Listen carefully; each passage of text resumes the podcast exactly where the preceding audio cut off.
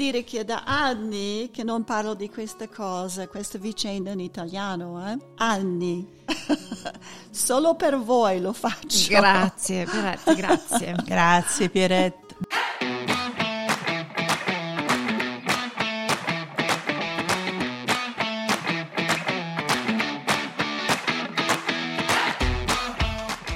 DL Cast è proprio un altro podcast.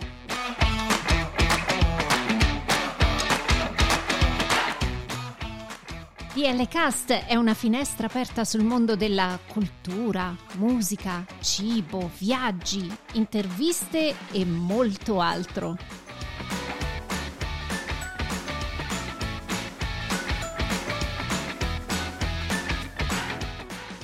Siamo Daniela e Lia e vi auguriamo un buon ascolto.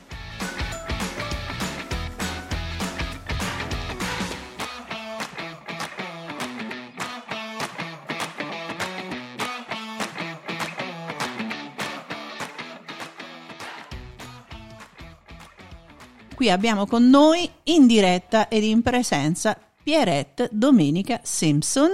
Benvenuta a DL Cast. È veramente un onore, Pieretta, averti qua con noi. Grazie, troppo gentili. Tu fai parte di quella marea di persone che noi consideriamo, diciamo, italiani che vivono all'estero, si sono trasferiti perché le famiglie si sono trasferite, fa parte dell'immigrazione italiana, prima, seconda, terza generazione, e che attraverso le esperienze della propria vita hanno restituito qualcosa alla comunità, che sia per se stessi o che sia per gli altri.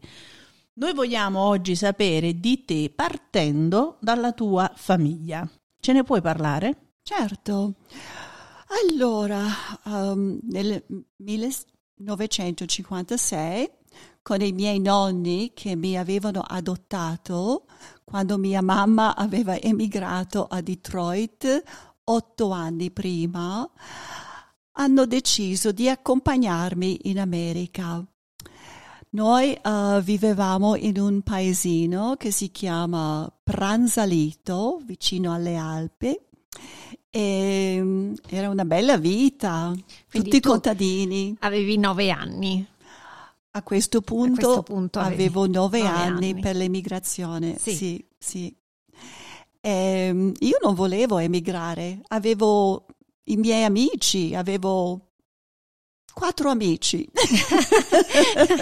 Andavamo alla stessa scuola, mm-hmm. eravamo uniti nella comunità, era una bellissima comunità, però mia mamma a Detroit scriveva sempre delle lettere chiedendo ai miei nonni di accompagnarmi in America o lasciarmi venire da sola oh, in wow. aereo um, in America, a Detroit.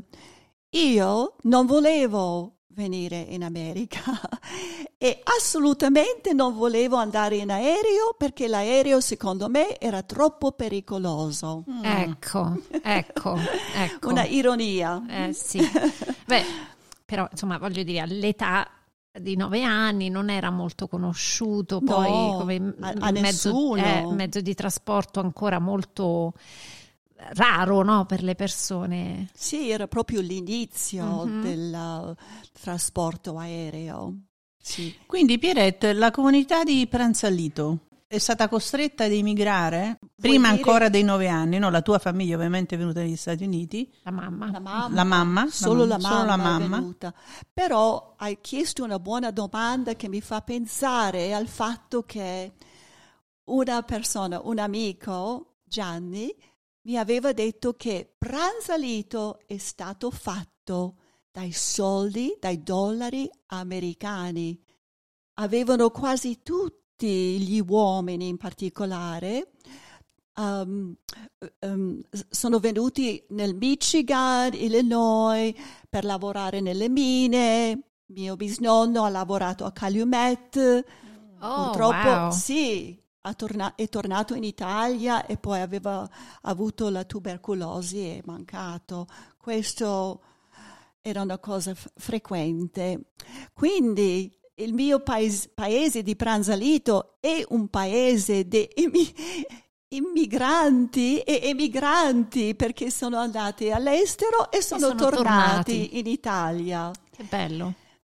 Bello, eh, sì, sì, una, una bella cosa. Io penso che molti italiani dell'epoca volevano fare questa esperienza americana per ehm, anche per fare i soldi, no? Però Era la- per fare soldi. Esatto, però la loro intenzione era sempre quella di tornare a casa. Chi- Assolutamente. Chi, è, chi è potuto è tornato a casa. Assolutamente, era sempre così.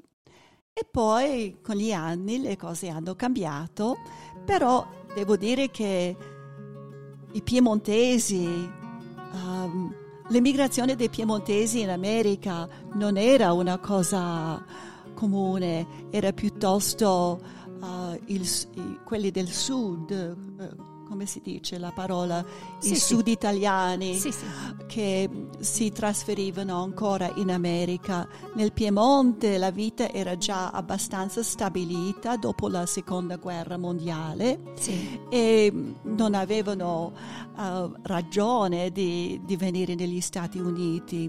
Però la mia mamma era già qua, noi avevamo ragione. Non volevo venire da sola.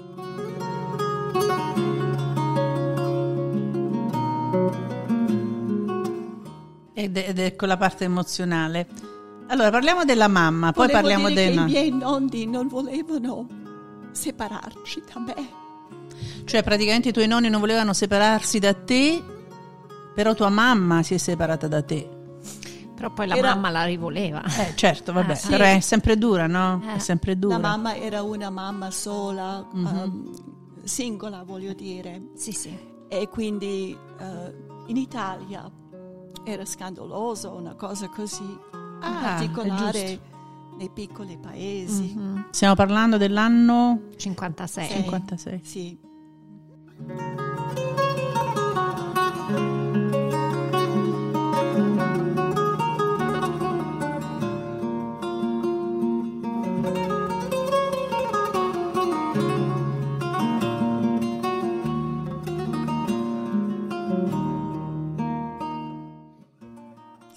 Scusatemi. No, e No, quindi ma Non praticamente so mai la, quando mi viene questa. la mamma, diciamo come capofamiglia, venuta negli Stati Uniti per Si è cer- sposata. si è sposata, per cercare ovviamente di dare un futuro a te, Sì. ovviamente, e ad aiutare anche la famiglia a Sì. Pranzalito. Sì.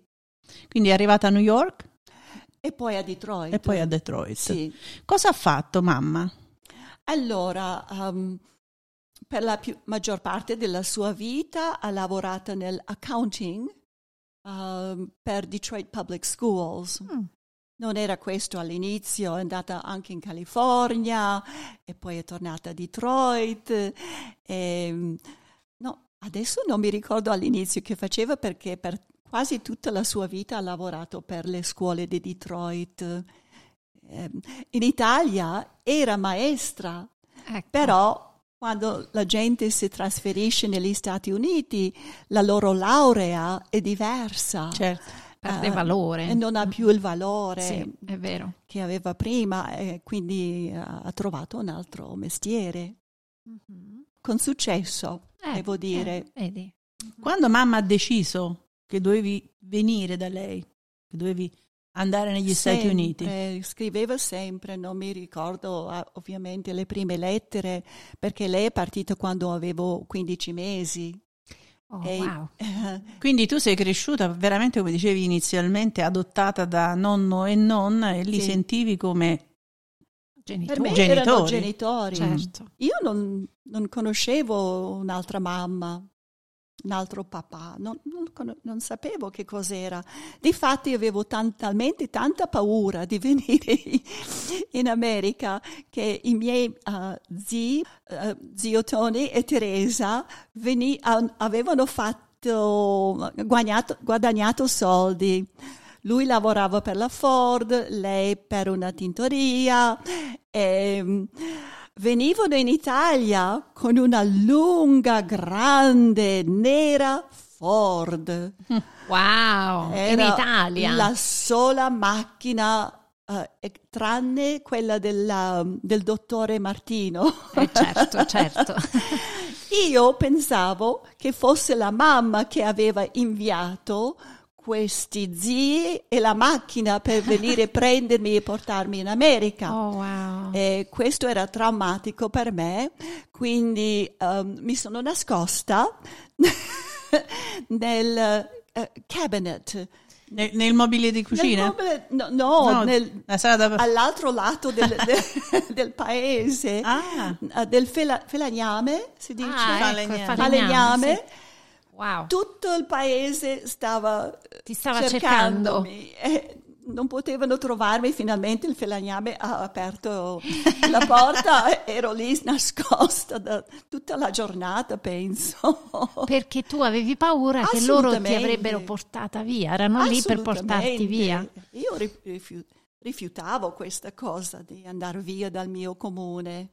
È arrivato il momento per te, purtroppo, a quanto pare sembra, da quello che vediamo adesso io e Daniela, ancora che tu soffra di quella decisione, nonostante comunque abbia realizzato molto nella tua vita ad sì. oggi.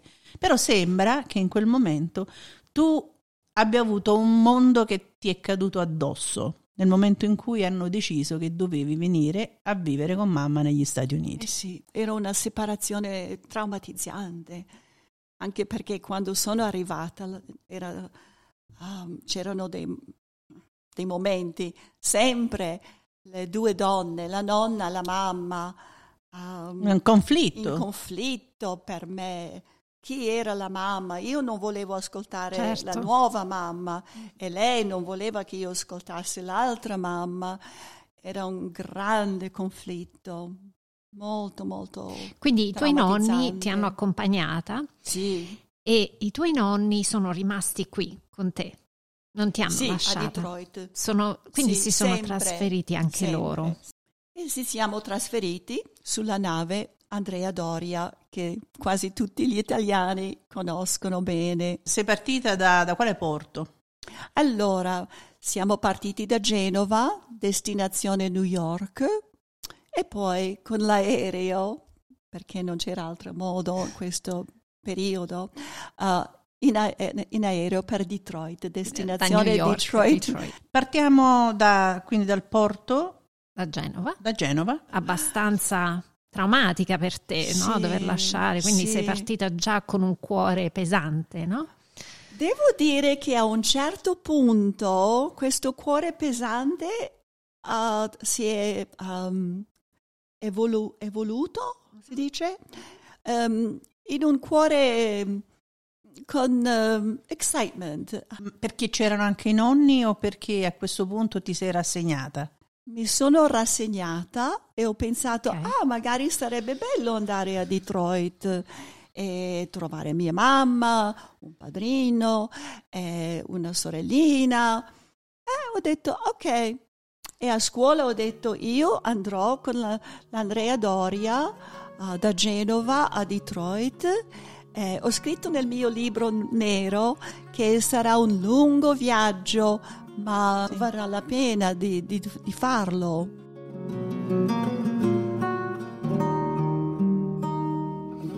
Ora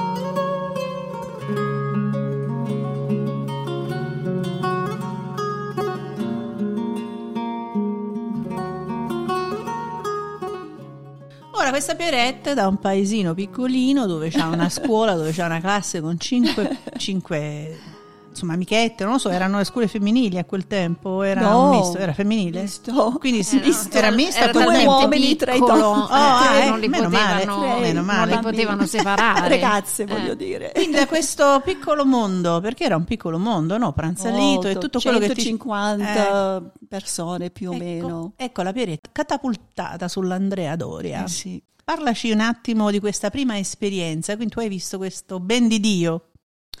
Per me era una cosa magnifica perché era grande e uh, ho sentito tanta emozione con la gente attorno per uh, salutarci, per uh, non so come si dice tirare questi fili. Sì, che ci ha raccontato anche um, un altro nostro ospite. Quando hai Ah, lasciato il porto. Franco. Quando lascia- lasciava il porto e per me significava che era eh, l'unione, però eventualmente Il distacco. il La separazione, distacco. E quindi sono andata subito nella cabina con la nonna, lei tremava. Devo dire che mia nonna aveva sempre nella sua vita paura dell'acqua. Oh my goodness, Quindi ok. per lei di fare questo viaggio era un grandissimo sacrificio. Anche il fatto che avevano ven- ven- venduto le, le mucche, le galline, i terreni, la casa, tutto, lasciato tutto, messo tutto nei bauli I sull'Andrea suoi ricordi, Doria. i suoi ricordi, La sua vita. La sua vita. Mm. La loro vita era nei bauli.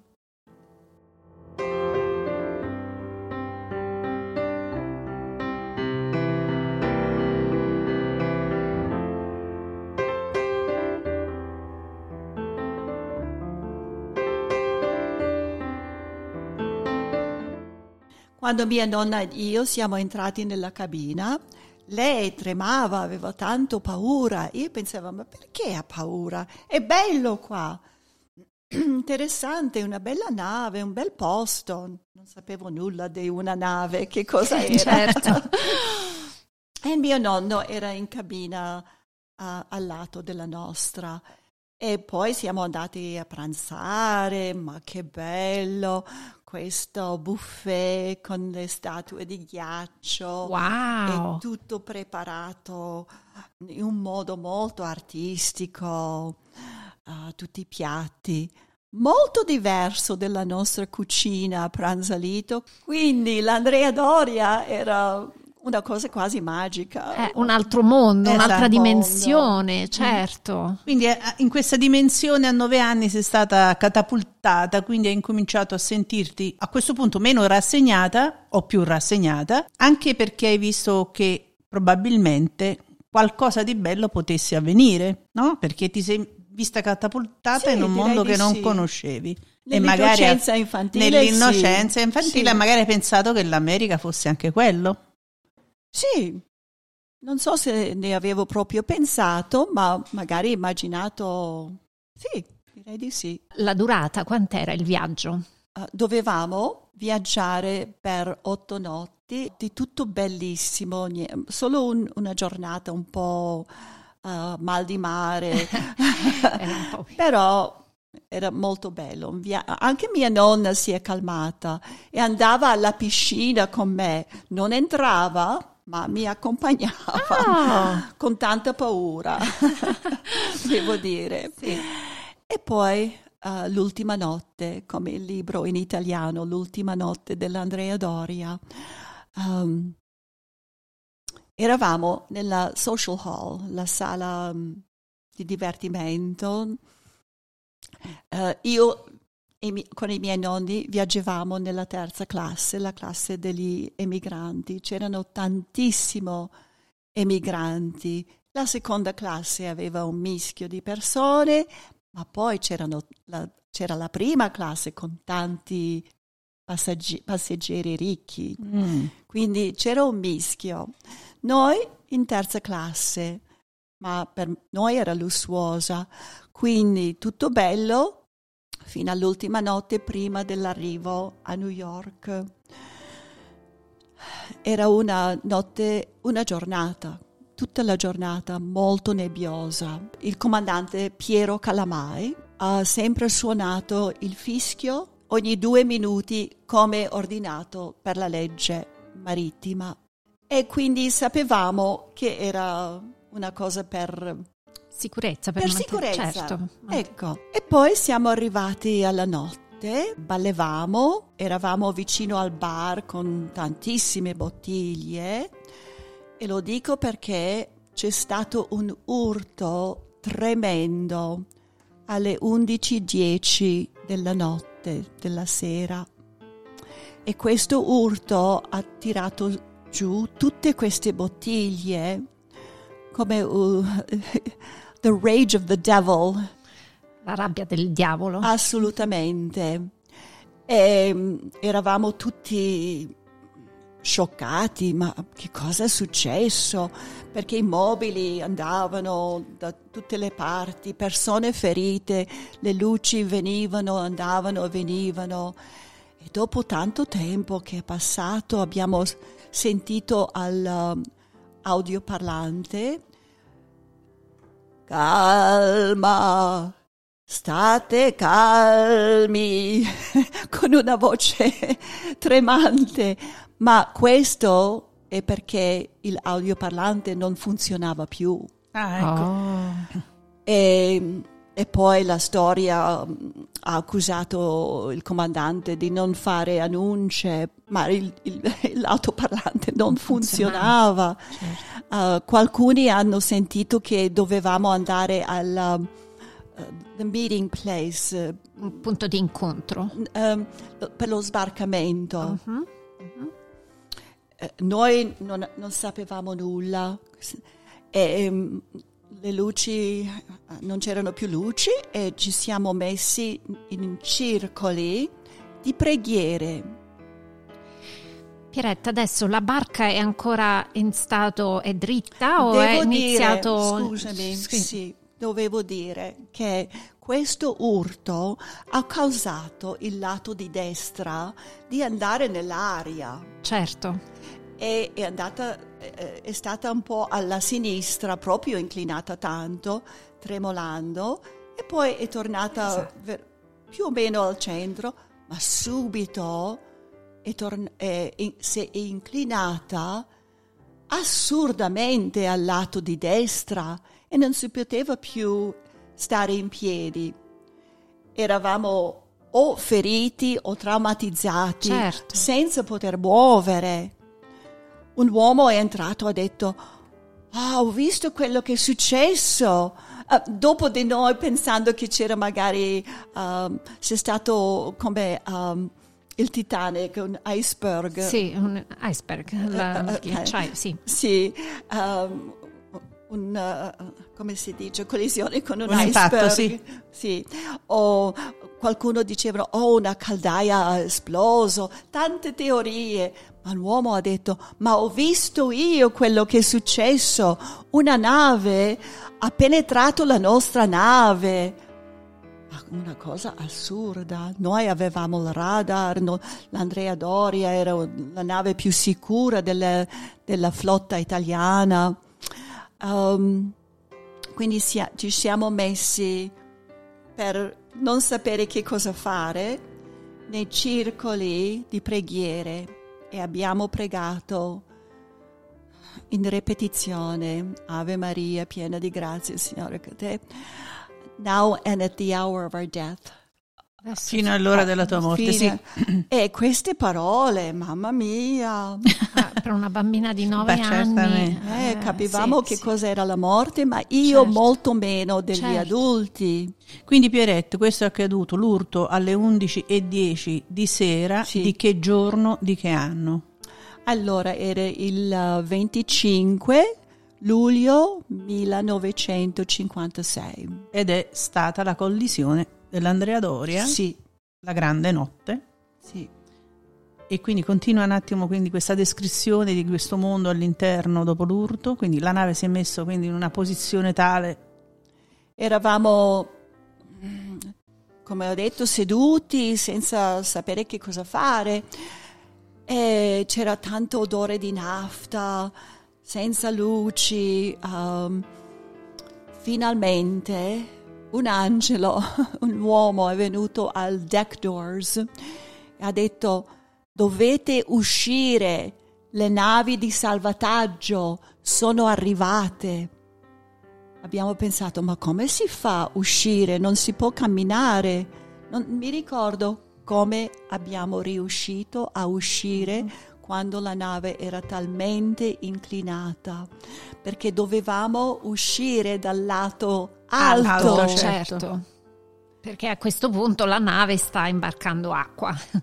Quindi assolutamente, perché la collisione, come spiegherò dopo, era talmente severa che uh, l'ondazione anche uh, della nave um, lasciava, Le onde. permetteva, sì, permetteva alle onde di entrare Certo. rapidamente. Eh, certo, certo. Allora siamo usciti, eravamo sul deck, Sul ponte. ponte, Ponte. certo, e era molto difficile eh, camminare. Abbiamo fatto eh, a human chain, una catena umana, con la schiena eh, Addosso. addosso la, Al- alla parete. la parete, sì. Appoggiata alla parete, sì. Sì, della nave.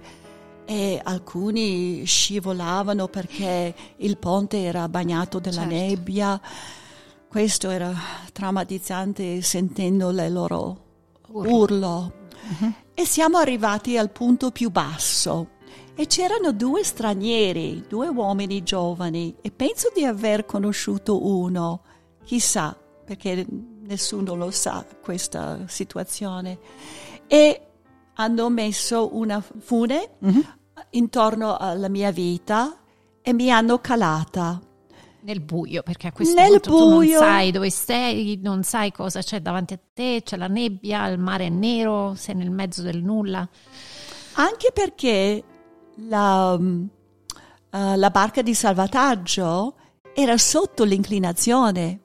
Secondo Non me andavo, no, andavo nell'acqua. Certo. Certo, Ma che paura. Certo. E poi ho pensato, sono arrivata nella barca e ho pensato, ma i miei nonni, i miei nonni, mamma mia.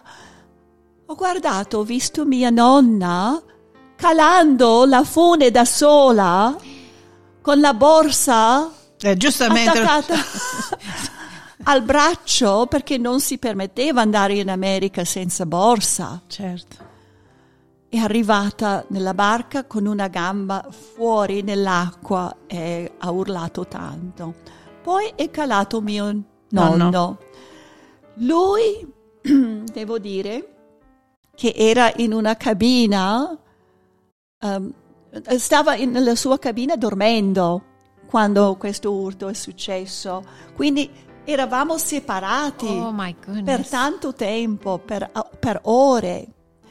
E, e mi ricordo quando è entrato nella social hall con gli occhi Sbarrati. sbarrati, blu e sbarrati, ma poi eh, è calato anche lui e mm, aveva in mano la sua valigia Ah, sì. e si aveva um, he got dressed. Si era aveva vestito. scusatemi, si aveva vestito anche con il cappello sulla testa e aveva eh, camminato nell'acqua sotto, sì, molto pericolosa, um, e poi si è fatto, mm, come si dice, he made his way up the stairs con tanta gente che eh, erano Cercava di- certo, che cercava di- di scappare via. di scappare. Certo. Ha fatto tutto lui e è arrivato anche lui nella stessa barca.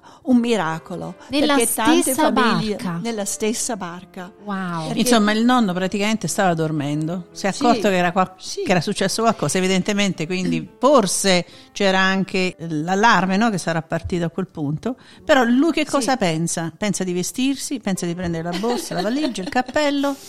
Eh, ricordati, era il loro tutto. Era il Lia. loro tutto, Era sì, il loro ma- tutto. Come la borsa della nonna, no? Mhm.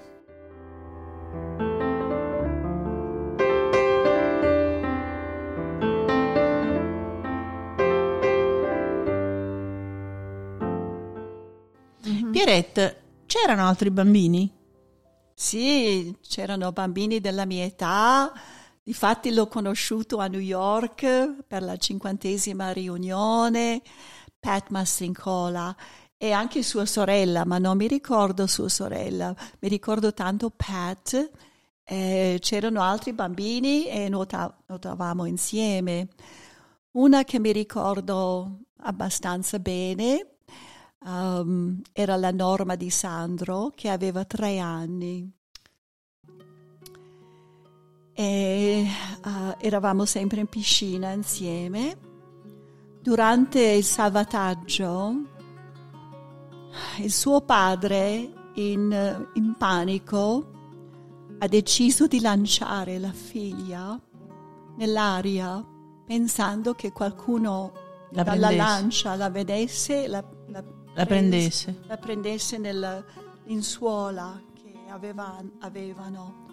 Difatti, difatti non, non è successo così. La poverina si è battuta la testa contro il, um, la barca, non ricordo la parola, e,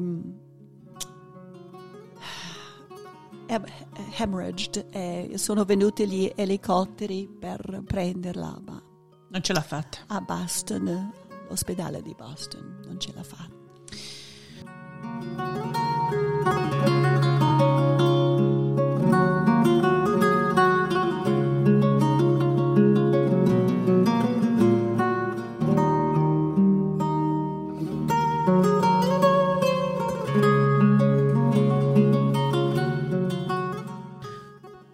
Allora, abbiamo capito che stiamo parlando di questa famosa lunga notte della Andrea Doria. Eh sì. Sono arrivate queste, eh, queste navi di salvataggio, queste barche di salvataggio, hanno cominciato a caricare, diciamo, ehm, i passeggeri Sì. dell'Andrea Doria Sì. che continuava ad imbarcare acqua.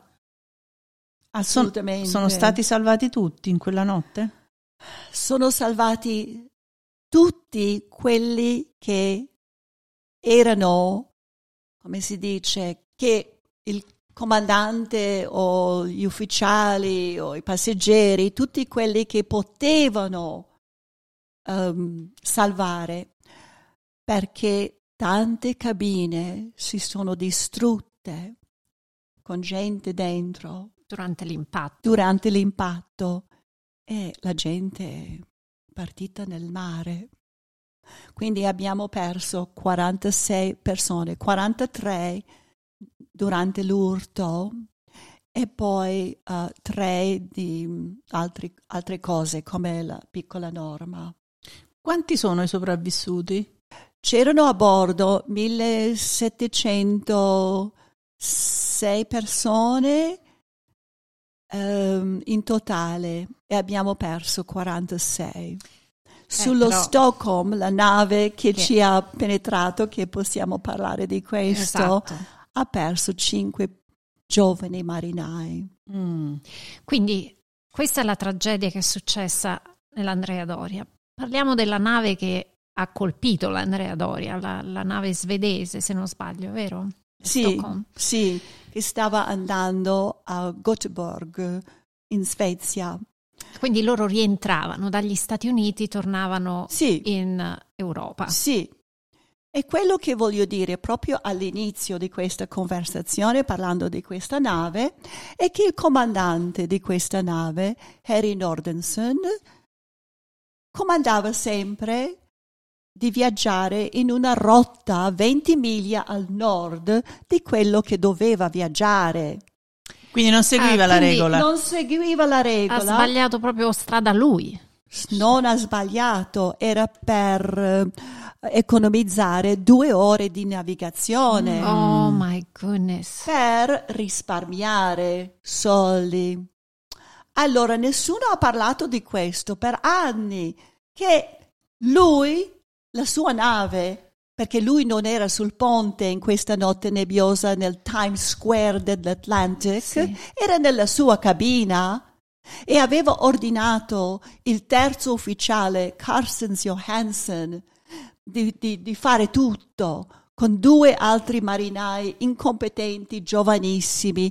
E questo Carstens Johansen aveva solo 24-26 anni, prima volta sul ponte di comando da solo. Magari lui non sapeva neanche che era sulla rotta sbagliata Certo.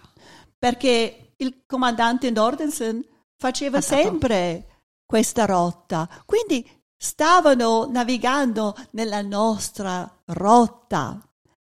Quando il comandante dell'Andrea Doria, Piero Calamai, ha visto sul radar, e noi avevamo un radar molto moderno, molto nuovo, infatti l'Andrea Doria era piena di, di sicurezza, di tecnologia sic- la più avanzata sì, dell'epoca. La più avanzata sì. dell'epoca e la più bella dell'epoca. Difatti era una... Um, un gioiello, sì, sì. un gioiello, ma si chiamava un uh, museo galleggiante, mm-hmm. pieno di arte, che um, rappresentava gli artisti più conosciuti dell'Italia per rappresentare il... Um, L'eccellenza proprio italiana. L'eccellenza assolutamente, ma anche il rinascimento dalle ceneri della du- seconda guerra, guerra mondiale. mondiale certo, certo. Okay? Quindi certo. era molto amata, molto apprezzata. Allora, questa notte uh, il comandante Calamai ha visto che c'era sul radar un punto, blip, um, che veniva da un, dall'altro Verso. lato. Mm-hmm quello che non doveva essere, mm-hmm. ma lui ha pensato, ah, abbiamo quasi un miglio di distanza, siamo sicuri, ha ridotto un po' la velocità e poi um, e ha continuato. E poi, dopo non tanto tempo, il terzo ufficiale Eugenio Giannini ha detto, ma viene addosso, viene addosso, c'è qualcosa che viene addosso. Il comandante ha detto, lo so. Andant- andate a tutta velocità, girate a sinistra. Quello che è, di quello è stato accusato per una vita, che lui ha girato a sinistra per evitare la collisione, l'urto dello Stockholm con una, come si dice, una prua per, per, per rompere, rompere, il ghiaccio. Il ghiaccio. Sì. Quello che ha protetto lo Stockholm quando l'urto è capitato. Quindi il comandante Calamai ha ordinato questa virata a sinistra. Di solito doveva andare a destra, ma se voi siete in macchina e vedete che c'è una macchina che viene alla vostra destra. io sterzo. Girate io a sinistra, certo. Girate a, Cerco di evitarla. A destra o a certo. sinistra? A sinistra, Ma certo. certo. Mi sta venendo addosso, va dalla parte opposta, certo. Purtroppo lui ha mancato 11 secondi no. per evitare la prua dello Stockholm. 11 secondi. D'oca. 11 secondi. Ma è stato accusato come un, uh, un delinquente criminale. Torniamo un attimo indietro per poi arrivare a tutto quello che poi attraverso gli studi finalmente si è scoperto. Pierrette quindi viene salvata, arriva finalmente in America, ovviamente con lo shock che si può uh, soltanto immaginare e non sentire. La tua vita com'è stata? Perché ad un certo punto tu ti sei integrata nella comunità americana sì. Prima di arrivare a questa scelta di voler uh-huh. dimostrare quello che nessuno mai aveva voluto dimostrare, cosa è successo nella tua vita? Cioè, prima di arrivare a scrivere un libro sulla Andrea Doria, cosa c'era dentro di te? Perché è nata questa esigenza di volere spiegare? Ah, una buona domanda, grazie. Voglio dire che all'inizio volevo solo scrivere dei racconti dei sopravvissuti come me. Ho trovato de, dei sopravvissuti poco a poco, era molto difficile, l'internet non era ancora una grande cosa come adesso. E poi ho incontrato un capitano al Merchant Marine Academy di New York, um, something point Um, e mi ha spiegato, mi ricordo proprio questo minuto, questa spiegazione, ha detto, Pierrette, io so che cosa uh, um, è successo questa notte del 25 luglio.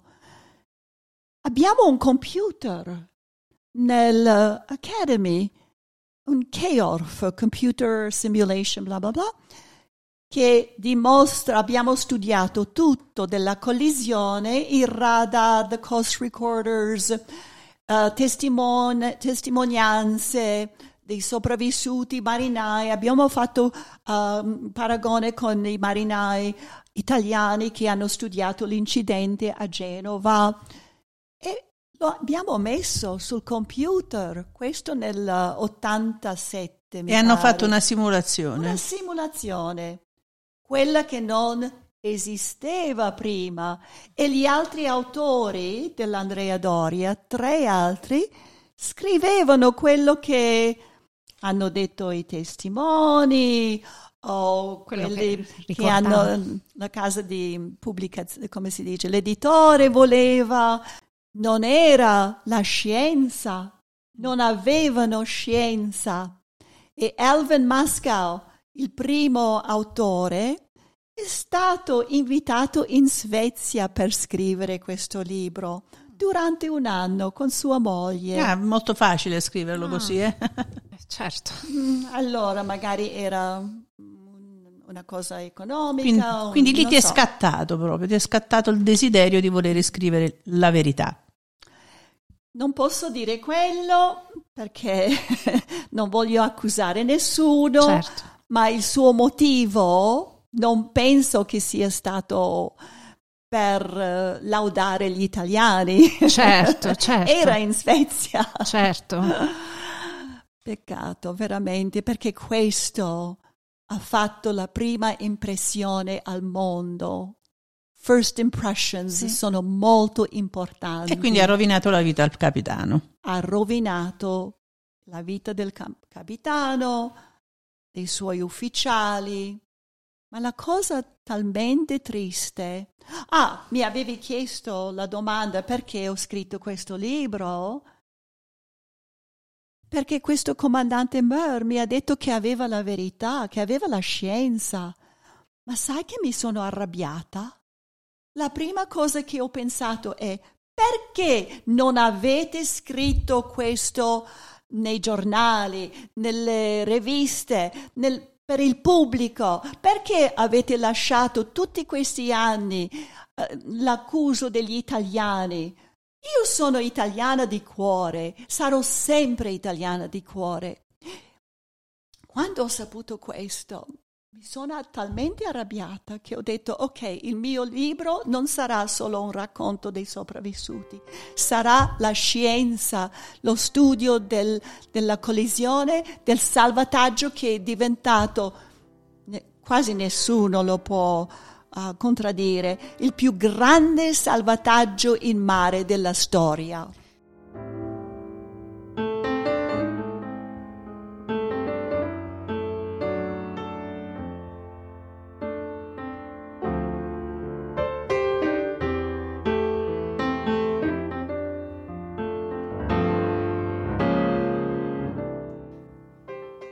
Quindi Pieretta, adesso il tuo libro ha portato fuori una nuova verità. Direi di sì. E che cosa è E successo? nessuno mi ha contraddetto, neanche i svedesi. Ah, Nessuno, devo dire. Non ti hanno invitata per un anno lì in Svezia, no? No, che peccato. no, vabbè, ma... eh, magari. Ecco. Però in questi ultimi anni avevo cercato di andare a trovare um, Carstens Johansen, il terzo ufficiale. Ah, volevo intervistarlo. Purtroppo è morto Ah. qualche mese prima e ho sentito che era... abusava l'alcol tutta la vita Eh, ma non ha mai ammesso che era la colpa dello Stockholm. quindi nessune scuse Mai. dal governo svedese. tu parli della- di una scusa? Io parlo di una causa. Il governo svedese, eh, di navigazione svedese, ha fatto la causa all'Andrea Doria due settimane dopo l'incidente.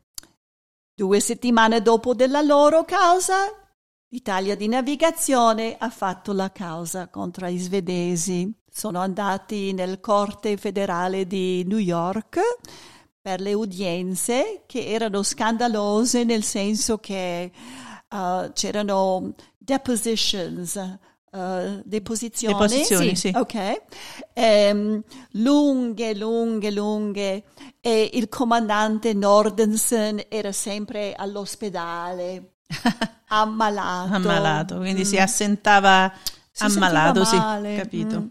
E il comandante Calamai, da colpa sua devo dire, non parlava tanto, non voleva parlare, non voleva spiegarsi perché gli accusi, secondo lui, erano talmente ingiusti che lui ha pensato, ma noi abbiamo perso Assurdo. una nave, abbiamo, siamo stati um, Speronati. speronati. Um, adesso devo spie- abbiamo avuto un salvataggio um, grandissimo e io do- devo spiegarmi. Tu- non, Certo. non voleva proprio parlare tanto. Questo un problema per lui. Era un po' orgoglioso, insomma, si è Troppo, sentito ferito nel troppo. suo orgoglio e nella sua professione, Sì, insomma. Perché in troppo. realtà lui non aveva fatto nulla di sbagliato lì eh, e quindi doversi giustificare per Sì. qualcosa che io non ho fatto Brava. è difficile, no? È difficile provare Brava. un'innocenza lì dove non c'è colpevolezza, quindi eh, Ma capisco troppo anche... orgoglio, troppo. Troppo orgoglio. E gli ufficiali hanno parlato un po', ma non le hanno dato tanta, tanto tempo di parlare. E poi sai che cos'è? Sei in un paese straniero, lì chi ti crede? Già, come diceva prima, accennava Pierrette, nessuno parlava inglese, gli italiani non parlavano inglese. Gli unici che parlavano inglese erano gli svedesi, che erano- Eh, avevano certo. la seconda lingua, per cui, ma come fai a vincere contro una ti giuria puoi- federale quando non sai nemmeno spiegarti? difenderti. Poi ti ci metti pure l'orgoglio e quindi È stato proprio una tragedia per gli italiani. La- Lloyds di Londra era l'assicuratore, l'assicurazione per entrambi i navi. Mhm. Allora gli avvocati di Lloyds di Londra hanno detto ah, anche, anche quelli italiani, la- eh, gli italiani, eh, avvocati italiani, sono, sta- si sono messi d'accordo. Una cosa incredibile. Forse E- volevano mettere a tacere il più presto possibile finire sta storia per poter ricominciare. Esattamente, però per due ragioni diverse. Mm. Perché Lloyds di Londra ehm, vedeva che i milioni di dollari che doveva pagare per ricompensare la mancanza di vita, i, i vittimi, i loro ehm, eh, doveri, eccetera, eccetera, aumentava al giorno Certo. i milioni. E gli italiani, io credo che si sono messo d'accordo, ma è solo la mia opinione, non si sarà mai, che non pensavano mai vincere. Quindi hanno deciso, ok, nessuno ci fa vincere nella corte, sarà una lunga strada che nessuno vincerà. Di Londra pagherà 6 milioni di dollari per tutto quello che doveva pagare 8 se- 87 milioni di dollari. Sì. Quindi, Quindi hanno risparmiato tanto Certo. e magari chissà se gli italiani in qualche senso lascio a voi finire la frase perché era tutta una cosa politica ma gli italiani hanno perso tutto come si dice il danno e la beffa il danno e la Brava, beffa. cioè. sì, Eh? sì, sì. Come si dice anche silence is golden, hanno deciso quindi di sotterrare alcune verità sia dal punto di vista diciamo personale che politico e amministrativo e soprattutto dal punto di vista economico. Poi i rapporti che c'erano a quel tempo fra la comunità svedese e la comunità italiana con il governo americano e si sono capiti anche in base ai risultati di quello che è stato dopo la causa federale. Arriviamo adesso, dopo tutto questo, hai deciso, Pierre Domenica Simpson, che vive in Michigan, ha deciso di mettere tutto Per iscritto.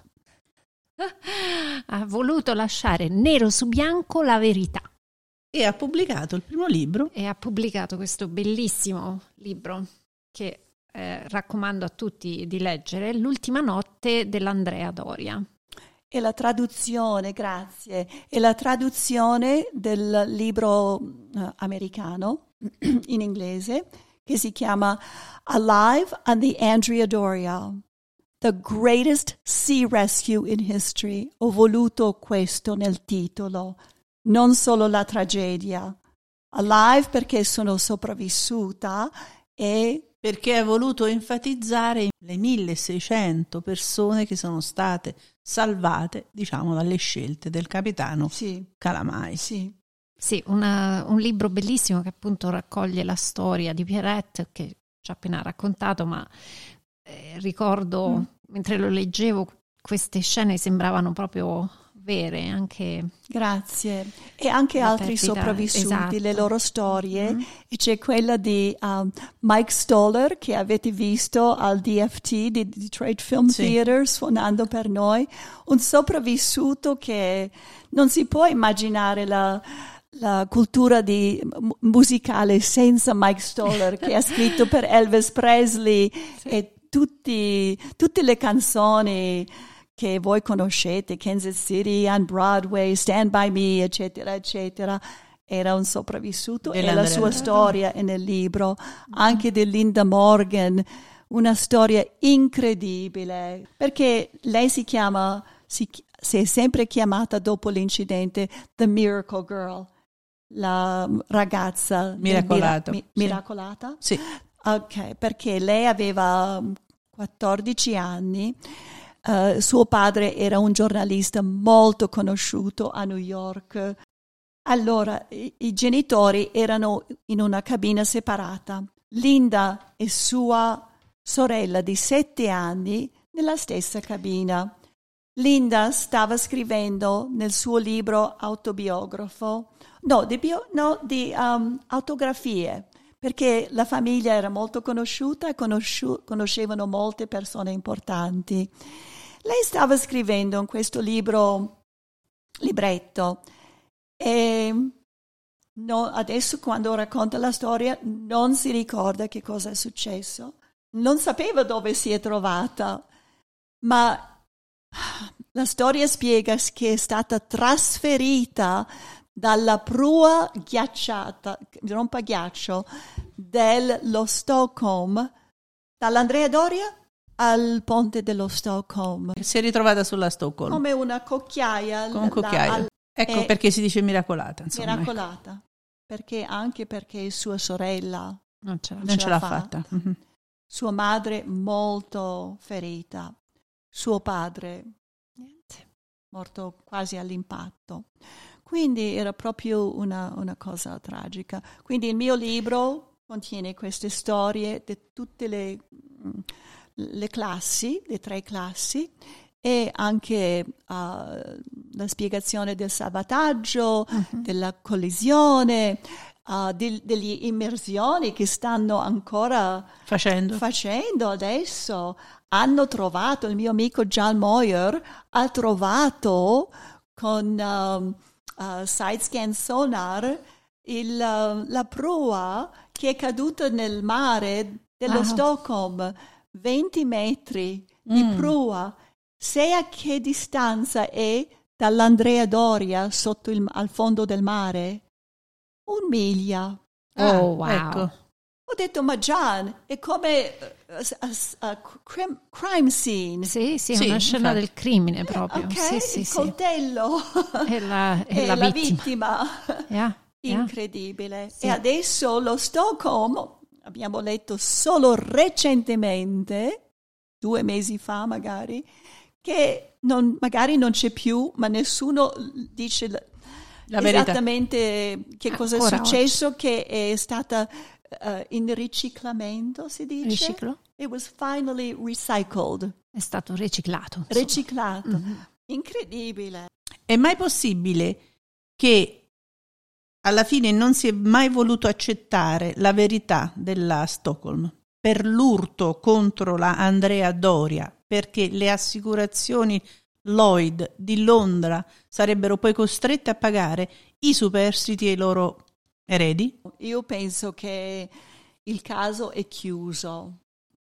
Quando è morto Calamai, e questa è una triste, triste storia eh, che posso raccontare, il comandante era sempre in depressione dopo l'incidente, camminava nelle strade di Genova da solo, qualche uh, ufficiale venivano a trovarlo, ma poi un giorno non si sentiva bene, è andato all'ospedale e senza avere una analisi è mancato um, nella compagnia dei suoi uh, familiari. Tutti dicono che è morto di crepacuore perché non aveva nessuna Certo. malattia. non ha mai più navigato una nave che è stata promessa a lui. Non gliel'hanno data? Non gli hanno data, neanche il governo italiano l'ha difeso. Questa è una grande, grande mortifica e ingiustizia. Mortificante, certo. Mortificante. E quello che volevo dire prima, perché gli italiani non hanno parlato? Ho letto tutte le lettere del um, uh, Public Relations e dicono, ah, meglio non avere interviste con giornalisti, meglio non parlare perché gli italiani non possono vincere. Ma che roba. È difficile immaginare che gli italiani, ecco, they never stand up. No. Penso che sia anche una questione della nostra storia, no? Dopo la guerra come eravamo messi noi con la guerra, no? col fascismo, tutto quello che è stato. Eh, c'è stato un po' un. Siamo passati da aggressori a vittime in silenzio. Sì, sì hai detto è, giusto. È, è, è, un po' il nostro modo per rida, ridarci un po' di. Eh, riconquistare un po' di fiducia nei confronti delle altre nazioni, ma è un subire, però. Questo è un po'. è brutto perché in realtà noi non non, portiamo colpe dei nostri antenati, no? Cioè, Assolutamente no. no. Eh, e perché, ade- perché, secondo me adesso c'è questo movimento con Basil Russo che ha scritto proprio al President Biden dobbiamo proteggere gli italiani perché gli italiani non si proteggono loro. È vero. E sono, siamo È sempre... Vero o accusati o abusati di qualcosa. È verissimo. Se vedete la storia Sempre. di Cristoforo Colombo che Biden voleva eh, togliere, non ho niente contro Biden, eh, ma questa cosa è ingiusta che voleva togliere certo, certo. Ehm, eh, dal calendario. Ma, ma vedi, Peretti, io non è che vorrei esagerare nel, nel considerare come, quando e perché, però questo dipende sempre. Quello che succede ai livelli politici, alle scelte politiche Dipende anche da quello che succede in basso, perché se andiamo poi certo, a vedere nelle certo. comunità italiane all'estero, come, come, dire, è difficile metterle insieme e far capire loro che l'unione fa la forza, perché siamo già divisi fra di noi, no? Ecco, diciamocela, è come fa un politico del luogo a sostenere una comunità divisa, perché siamo troppo divisi. Assolutamente. In... Comunque, e per quello voglio ringraziare anche Allegra Baistrocchi che ha tutte le intenzioni di unirci nel Michigan. Console d'Italia Detroit. Il console dell'Italia di Detroit e Basil Russo, come ho detto prima, sì. e tutti quelli che hanno l'intenzione di unirci. Unire. Sì. Piretti, io ritornando un attimo alla tua storia, ho una domanda molto personale che mi incuriosisce sei più riuscita a tornare su una barca o una nave? la barca forse sì, ma la nave sei più riuscita al tuo... Allora chiedo a voi la risposta, che pensate? Io penso di sì. Ok, e tu? Non lo so perché io sto cercando di immedesimarmi, però effettivamente forse io e te siamo diverse. Io non so se ci sarei riuscita. Eh, non volevo, però uh, ho scritto delle storie per una serie che si chiama Thank God I. Thank God I survived the Andrea Doria. Thank God I was on a shipwreck. E c'era un gruppo di persone che ci sono messe insieme eh, per proprio superare loro, le loro paure. Dico sì, bene? Sì, sì, sì. E siamo andati insieme ecco. in crociera. Oh wow, ok. È andato benissimo. Oh. Solo oh, oh. che l'ultima sera noi eravamo proprio indietro alla tavola di cena um, e io potevo vedere, come si dice, the, um, i motori, i motori um, tornando e subito ho, ho, pensato ma qualcosa non è normale. Ho detto alla, ai miei amici alla tavola ma sentite questo rumore? Non è normale. Che cosa c'è? Loro continuavano a mangiare come, ah, questi sopravvissuti sono tutti uguali, traumatizzati. Ma no, quella è una questione culturale, un fatto culturale, dell'italiano, sì, soprattutto. Magari sì, no, no, è quello. È è una Eh. ragione Eh. perché ho sentito questo rumore anormale. Ah. Abbiamo saputo dopo che il comandante, um, come si dice? Accelerato? Accelerato eh, la velocità per perché avevamo perso tre ore di viaggio perché un giovane si è ferito l'occhio e Ah. pensavano che perdesse l'occhio, e si- sono tornati a una isola con un ospedale e lui pensava di accelerare. accelerare e Quindi sentivi il rumore delle- dei motori, delle eliche, sì. motori. Quindi lei l'ha sentito subito, quindi non Subito. era, vedi, il tuo istinto ti aveva protetto. pelle d'oca, ecco, la pelle d'oca. Eh, ricordando immagino. questo. Oh, sì, sì. Ai, ai, sì. ai. Il trauma non, Eh, non esce mai no, completamente. Eh no, eh no. E poi ti forma, no? Quanto di questa tua tragedia è diventata Sì, parte di te, ti ha, sì. ti ha formata. Una parte di me che ho voluto anche condividere in film. Quindi ho prodotto con eh, Luca Guardabascio, direttore bravissimo di Roma, il, ehm, il docufilm che si chiama Andrea Doria, I passeggeri sono in salvo, le ultime parole del comandante sul letto di morte.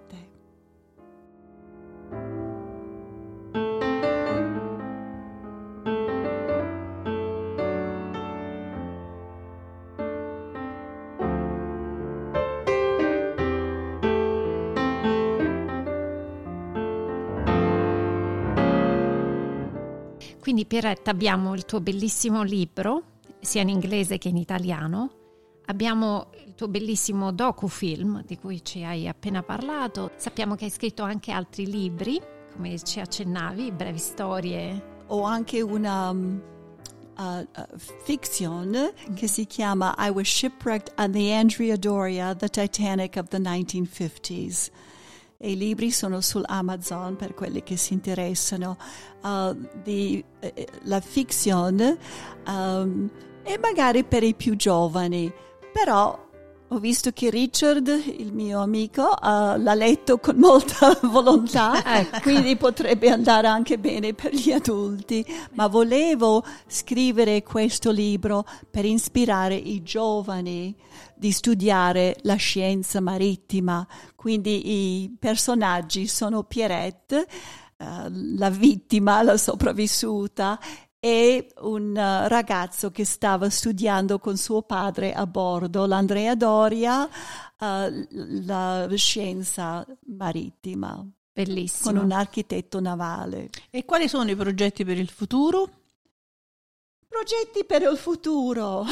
Eh, sai, si vuole, si vuole andare, vuole ritirarsi, vuole andare in pensione. ma no, non andrai mai in pensione finché Eh. avrai voce per ecco, distribuire questa verità assoluta, non andrai mai in pensione. Vedremo, però il prossimo progetto è in tre settimane. Oh, wow.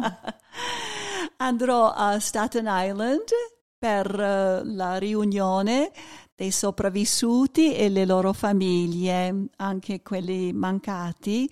um, avranno la rap- rappresentazione delle loro famiglie e questo sarà al Noble Maritime Collection Museum su Staten Island e c'è una uh, esposizione dei relitti dell'Andrea Doria dell'amico John Moyer che ho menzionato che ha una grandissima collezione che ha ritirato lui dal fondo dal, dall'oceano. Dire- Ha pagato lui per fare questa spedizione per recuperare questi fondi? È stato sì, suo, indipendente, a- assolutamente. Mm.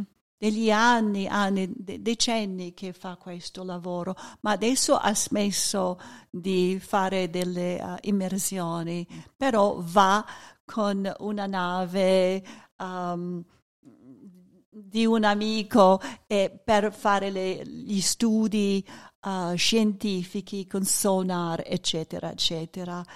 Lui non smetterà mai e magari io non smetterò mai. Bene. Vorrei sempre rappresentare questa vicenda e dire che non è solo la vicenda dell'Andrea Doria, è la vicenda degli italiani e dobbiamo difendersi. Quindi per chiunque fosse interessato a conoscere una verità diversa da quella che Sì. è stata propinata nel corso degli anni dal governo svedese, Sì. leggesse i libri di Pierrette Domenica Simpson, che si possono acquistare anche su Amazon, e tu mi sembra che hai anche un website. Sì, uh, pierrettesimpson.com e sono su Facebook, Pierrette Domenica Simpson e anche il titolo della- del docufilm uh, Andrea Doria Are the Passengers Saved? Noi ti ringraziamo tantissimo, soprattutto della tua disponibilità. Sappiamo, io e Daniela, quanto sia duro e emozionante per te parlare del, del tuo passato da superstite e anche di quello che poi hai imparato nel corso delle tue ricerche. Ti ringraziamo tantissimo. Grazie, è stato veramente un onore, Pierrette. No, onore sempre. mio, grazie per eh, avermi dato questa opportunità di condividere la verità Sull'Andrea Doria. sull'Andrea Doria. Allora, Ciao. ciao. Ciao.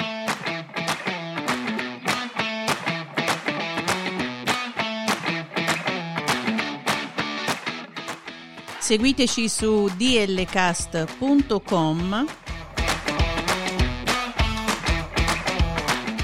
Instagram e Twitter a dlcast2021. Ci trovate anche su Apple Podcast, Amazon Music, Spotify, Google Podcast e TuneIn.